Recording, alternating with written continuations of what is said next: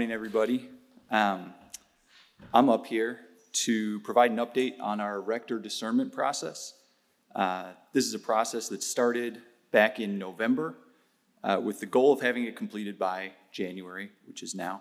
Uh, the process involved uh, Father David, Bishop Bill, and a discernment team made up of all this year's council members, plus the two council members who rotated off at the end of 2022. The goal of this team was to discern whether Father David, uh, whether God has called Father David uh, to serve as the next rector of Church of the Resurrection. Uh, the discernment process included uh, interviews with clergy, current and former staff, current and former parishioners, uh, and David, as well as regular prayer uh, and a group discernment meeting. And we completed the discernment process last week. Um, the discernment team uh, was united in recognizing that David is called to ministry, that he's well qualified for ministry, um, and that his work has been an enormous blessing to this parish. Um, we love David, uh, we're for David, and we support David. Um, however, we did not collectively determine uh, that God has called David to serve as rector of Church of the Resurrection at this time. David is going to continue serving as interim rector uh, through the end of this semester. Uh, I, I, recognize that um, that I recognize that um, this outcome is is disappointing and confusing to a lot of us, um, and that we all all process disappointment and confusion in different ways. Um, and and that's going to cause grief and awkwardness and, and messiness uh, in the church. Um, but part of being in community with each other is uh, dealing with the grief and the awkwardness and the messiness that comes from um, disagreeing sometimes, including about really important things like who's going to be our next rector. Um, in our tradition, the rector search isn't a public process. Uh, the council believes that the process was fair that we did our absolute best to listen to God and to each other. Um, we're not able to share details about our deliberations, um, but we want you to know that uh, it's okay if you disagree with this decision. Uh, we're thankful that this parish knows how to trust God and draw close to Him and to each other. Um, this is one of those, those key moments in our life together um, where we can, we can show the world uh, that, that we're Christians through our love for each other, uh, even through disagreement and even conflict. Um, if you have a question about the discernment process, please feel free to send me an email. Uh, my address is jeremyhanson5 at gmail.com. Um, I'll do my best to get back with you as soon as I can. Um, I don't have any update about next steps in the rector search process. As a community, we all need some time to um, sit with this news and process it. Um, so please, just over the next several weeks, um, be in, in regular prayer for our parish and for God to fill us all with, with peace and patience and grace and unity. Thanks. If you're new uh, here today and visiting, welcome. This is a really fun time to, to join and visit. I'm David. I'm the one the announcement was about. Um, yeah, so I I uh, just wanted to, uh, I'm going to preach today, uh, sort of. It's like a half sermon, half response. It's important. I've been a, a priest here. If you don't know, I've, I've been a pri- priest here uh, since 2019. Uh, I was deacon in 2018, and then uh, 2017, just working backwards, is when I started attending here as a parishioner and came on staff. And so I've been serving here for many years, um, and sort of baked into that announcement for Jeremy is from Jeremy is this maybe expectation that there would be some hurt or, or disappointment. Um, and that's just because we've lived life together and, and, it's, it's relational and there's, our lives are tied together. Um, and so I've, I've, got, I've prepared uh, thoughts, responses, uh, how we're doing, and then our way forward. Um, what, what Jesus would have for us, I think, in, uh, in this community. So let me pray um, just for, for me in this time and for us uh, before uh, I begin. Father God, thank you for the opportunity to, again, to come here and to hear from uh, your word. um, stand on the solid foundation of, of your scriptures and, and Jesus Christ himself. Um, Father, fill me and us with peace. Um, fill us with your wisdom and uh, guide us together. In Christ's name, amen. So, uh, I was talking to a very wise friend, um, and his very first question was, uh, So, how are you and Kendall doing right now? Um, and uh, the, the response to that is that in the first 48 hours after uh, uh, being told the discernment decision, it was, it was a roller coaster for us. Um, there was a combination of, or waves of uh, hurt, confusion, uh, disappointment, and then also resignation and peace and um, um, just trying to work through it. It felt kind of like we were underwater for 48 hours, if that makes sense. Um, and then I felt like there's this really big breakthrough for us last night specifically. I got to talk at length with Jeremy and with, with Kendall, um, and a few things became really clear to me and really obvious that um, I, I, definitely want to share as an outcome of this. Um, on, on, the coming out of the emotions of hearing the news or, or experiencing that, um, it's important for me to, to express publicly to our council and to everyone to hear that um, I support and respect and honor the decision of, of the process. Um, we discern as a group for a reason. Um, we discern as a team for a reason. God speaks in the church and through the church, uh, and I, I think that we all need to do a really good job of respecting that and honoring God's voice through the collective work of the church, um, through the collective work of a group of people who, uh, all of whom are incredibly competent, wise, mature, thoughtful people who did took extra time out to go through this process and had the uncomfortable job of then telling me that news. And so I I respect that 100%. So thank you to you all who were involved in that process. Thank you for uh, being honest and being thorough and and deciding the way you decided um, and listening to the Lord. Um, what uh, the, the, very next question people will ask is, uh, other than did they give you reasons, which none of you are ever going to find out about, hopefully, um, because those are internal deliberations.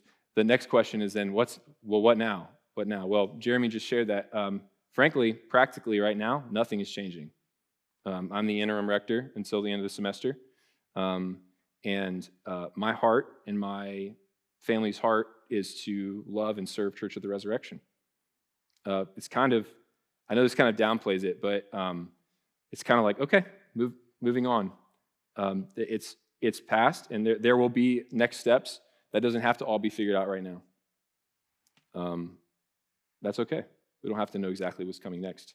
Um, my plan is, as of right now, knowing what I know about my life, my heart, this church, my plan is actually not to go anywhere. My plan, um, I've been using the image of like a ta- of like a tapestry or, or, a weaving, and it's funny because Vicki Gunning was praying about that this morning about the the tapestry.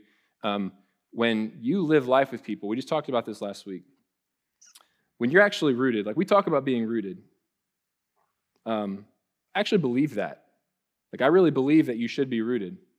I believe that I want to be rooted, and it's better to do that than to do like whatever you think is best for you in the moment. Um, so, if you live life with people long enough, your lives end up doing this. They end up weaving together. They just end up weaving together. And for you to say, I'm out, is not just an unweaving as if it's like a really clean break, it's a ripping, it's a tearing. That's why it really feels bad, man, to, to get out of that kind of situation, to leave places where you've been and to leave family. And um, tearing over and over and over again and never putting down. That's the reason we, we are hesitant to ever do that because it hurts when it's over. And um, I'm not in a real big hurry to rip apart the fabric of my life right now. You hear what I'm saying? My life is interwoven with Church of the Resurrection. Just is. My kids' godparents are in this area. My family's in this area. My house is right down the road. I have no interest in uprooting all that as much as I possibly can. Okay? And so there's been an assumption, for whatever reason, um, you're surely going to go somewhere else uh, for a, a, job? Are you're surely going to look elsewhere to be a rector? Um, that's not the case right now. That's not how I feel. Um, I can't speak for what'll happen a year or two years, three years from now. I don't know. But like that's not how I feel right now. Um, so my plan, my commitment is to be rooted right here and to be committed to these people, to you. I say these people, to you, um, and uh, to the work that we have to do here in our um, in our lives. I reject the lies of like careerism. Like especially as a as clergy in the Church of God, my job is not to be ungodly and ambitious about like position. That is just not what I'm called to. And frankly, neither are you in your jobs. Our calls are, to be faithful and obedient. And if God opens up opportunities for advancement in work, for success in work, whatever, different positions, awesome. Like pursuing that, like I went through the process. Okay, let's let's listen, let's see. But this like, okay, now it didn't work out. I have to have it. I'm gonna do what I can to vie for the next position. I'm gonna go find a different church. We don't have to take it into control our, our lives into our own hands like that. I just don't think that's the way to go about it. I hope that like me not doing that is, is a sermon. My life is a sermon to you guys. The most important sermon I will ever preach is how I respond to things like this and that you get to see. I can say all I want about rootedness, but if I just up and leave, well, crap, all you wanted was the job. You didn't care about us. That's not the case. It's just not the case for me anymore. And hopefully that means something to y'all. Um, in the midst of the disappointment, there's like, okay, um, it, you know, you're swimming around in the emotions, and it's funny how kids. I love, I love, a lot of times having kids around and this kind of stuff. It's like not right now, you know, but actually, it's it's pretty helpful because you know Kendallin was crying in the car, and and uh, sorry, in case you, I don't know if you wanted people to know that, but I was crying. I had I had my breakthrough Saturday night, and uh, I cried like a little baby at my desk um, about it all because there's sadness. But she was like, Kendallin, why why is she crying? I said, because Dad didn't. I'm not going to be the I'm not going to be the, the rector at, at our church. Uh, and mom is sad. And she said, It's okay, mom. Maybe next week dad will be what you want him to be. we've been we've been like we've been laughing about that for the last couple of days. maybe one day dad won't be a deadbeat, you know. It's, it's, you know, it's one of those things. Only a three year old she's totally sincere, like totally trying to comfort my wife. And I'm like, thanks, babe. Thanks, babe the humility that we all need from the mouths of kids. So, you know, we just have to be able to take ourselves less seriously. And um, I think that's the approach is um, I'm, I'm still a priest. I've, I've, felt comforted and or cared for, affirmed um, in my primary calling to, uh, to preach the word of God and to uh, care for and counsel the people of God. Um, and so I'm not going to stop doing that. I think that's all I need to say really right now about me um, if you have more questions, um, maybe give me a little bit of time and then I can answer some questions. Um, if you don't know me and you just don't really have any context for understanding why this is important, then don't worry about it. We're going to move forward. Uh, seriously, I mean, here's the deal. Um, the transition here is that what's my job now? What is my job right now? My job is to point you to our one Lord, our one Savior, Jesus Christ. That's it. Who owns this church? Jesus Christ. What is his church founded upon? The gospel of our, of our Lord Jesus Christ. What do we follow? The word of our Lord Jesus Christ. And so, providentially, scheduled for today is 1 Corinthians chapter 1, uh, starting in verse 10, where Paul addresses divisions based on following specific leaders and why you shouldn't do that. So, we're going to talk about that today. If you have your Bible, go ahead and open it to 1 Corinthians chapter 1. If you don't have your Bible, start bringing your Bible to church. Okay.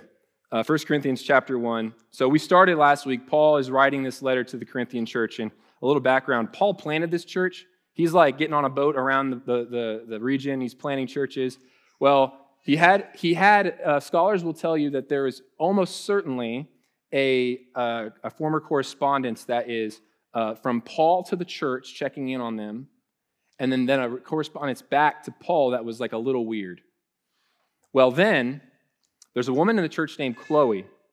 If you look at uh, verse 11, it says, It's been reported to me that by Chloe's people, so she's got her own posse. It literally says, those of Chloe, like in the, in the Greek, the, the, the people of Chloe. So she's, she's probably a prominent person in the, in the church as far as like her, she's got wealth, she's got a household with probably servants and messengers, people who work for her. So In their correspondence back to Ephesus, which is across the ocean, Paul has received word from these people hey, by the way, here's what's really happening on the ground in Corinth, Paul, and it's not good right now.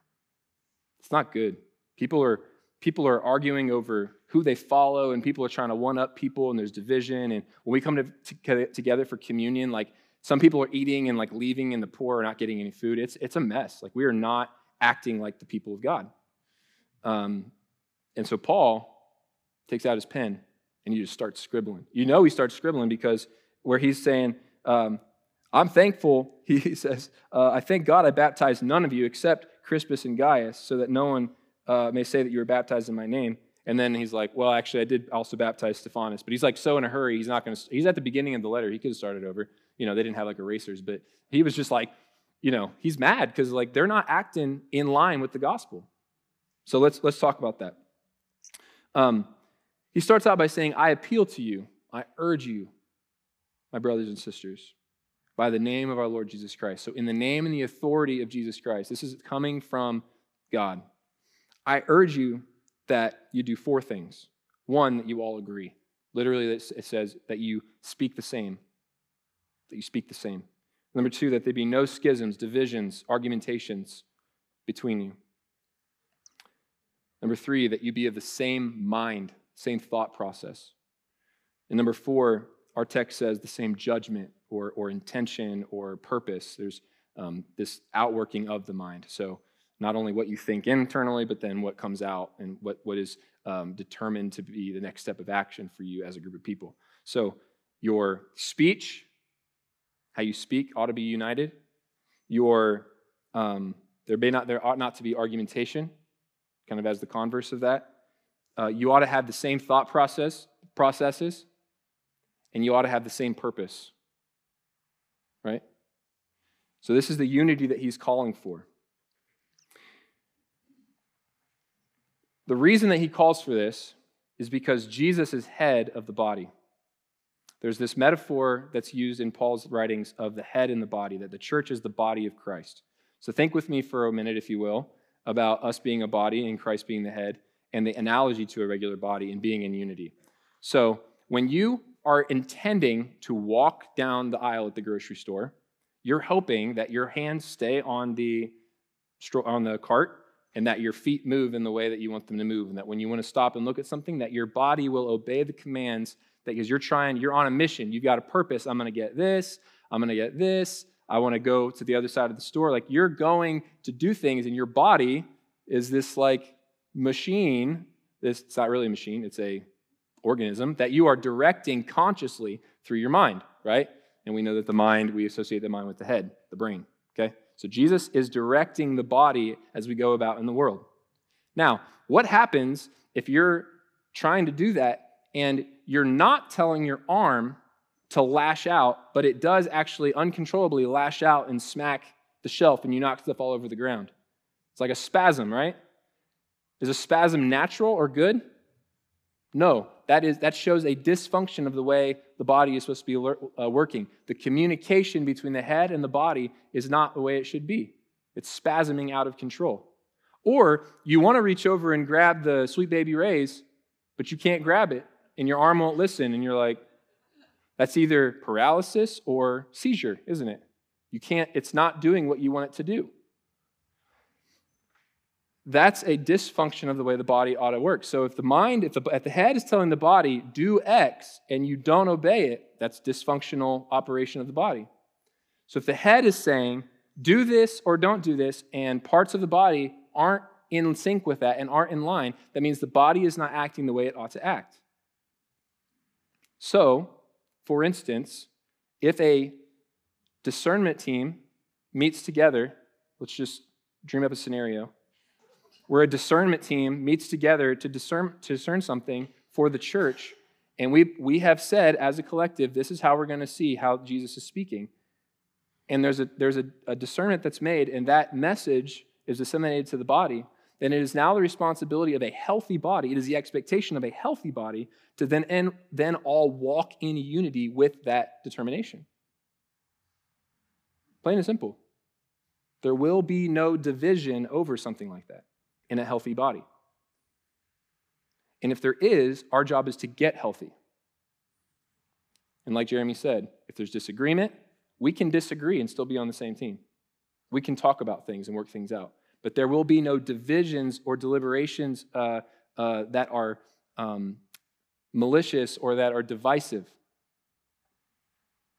Because that's the body warring against itself. That's not healthy. In the same way, we now have a, a mission. We still have a mission that we've been praying about all season, that we will continue to be about, and that is to go and make disciples. We can get all bent out of shape and navel gaze about what's going on in here, but there's still a neighbor around you that doesn't know the name of Jesus Christ. There are still millions of people in DFW who have no affiliation with a church, don't know the saving grace of Jesus Christ, don't have an eternal hope in Jesus Christ. So Jesus has told us to go, and if we stagnate and we are paralyzed based on something that we don't like, that is unhealth and dysfunction. That doesn't mean we can't take time away to heal, to deal with things, to grieve, to whatever. I'm going to have to take that time. We still keep moving and do the thing which the head says the body ought to be about. And we do that together in unity. We have the same mind, the same purpose. So we, we, we, we agree with the determinations of what's, been, what's happening through our leadership stru- structure. This is dwelling together in orderly unity.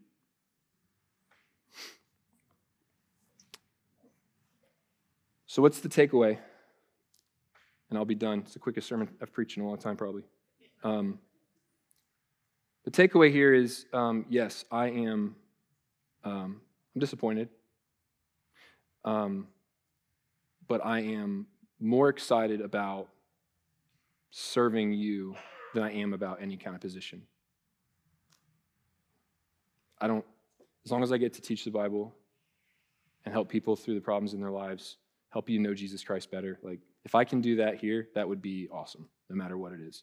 And we all need to be about the same kinds of things, we need to be unified together to walk in the same direction, to be an Anglican church that is rooted, restful, and relational as we pursue, as we pursue the first, second, and third tables together for the sake of making disciples of all nations. So, what I would ask is that we would be committed one to another and that we would stay the course and take the next step. My wife, I'll end on this, who I believe is a prophetess, um, un- unironically. Um, said that she's uh, it was it's really easy to teach the, Old Testament stories to her kids and talk about oh the Israelites when they when they reached the Red Sea and they didn't know how they'd get across you know they they were scared and they didn't they didn't know what was going to happen. The the armies bearing down on their backs. They don't know how they're going to get across. And they just have to trust him. There's no way forward and they have to trust God. Well here we are as our family's like ah oh, this is like a Red Sea um, and maybe it can feel like a Red Sea to like come to a place where like, okay, so what's the way forward? I don't know. We don't have to know that. I don't have to figure that out. God gets to figure that out. Isn't that free? Not to have to manipulate the situation, not to have to force it, not to have to be in control, not to have to be something great or that you're not supposed to be, but to just rest and say, All right, God, how are you going to divide it? How are you going to split the sea? Show us the dry ground. Once he shows us the dry ground, we'll walk and we'll walk together. And in fact, we already have dry ground. So go talk to your neighbors about Jesus. Okay? Let's pray. Father, thank you for your uh, direction of our lives. Thank you for the love you have for us, uh, for me, for each one of us individually and us collectively. Um, instill us with a zeal for the scriptures for the gospel, to know Jesus Christ, your Son, to share the message with our neighbors that cannot be put out. Make us about the mission. Make us about the kingdom. Make us about the task ahead of us and about nothing else. Let all other things in our lives, our jobs, our families, our homes, our relationships, all come under what you've given us to do to love and serve you and minister to our hearts, to my heart, and show how you really are truly present in this moment. and in every moment going forward. In Christ's name.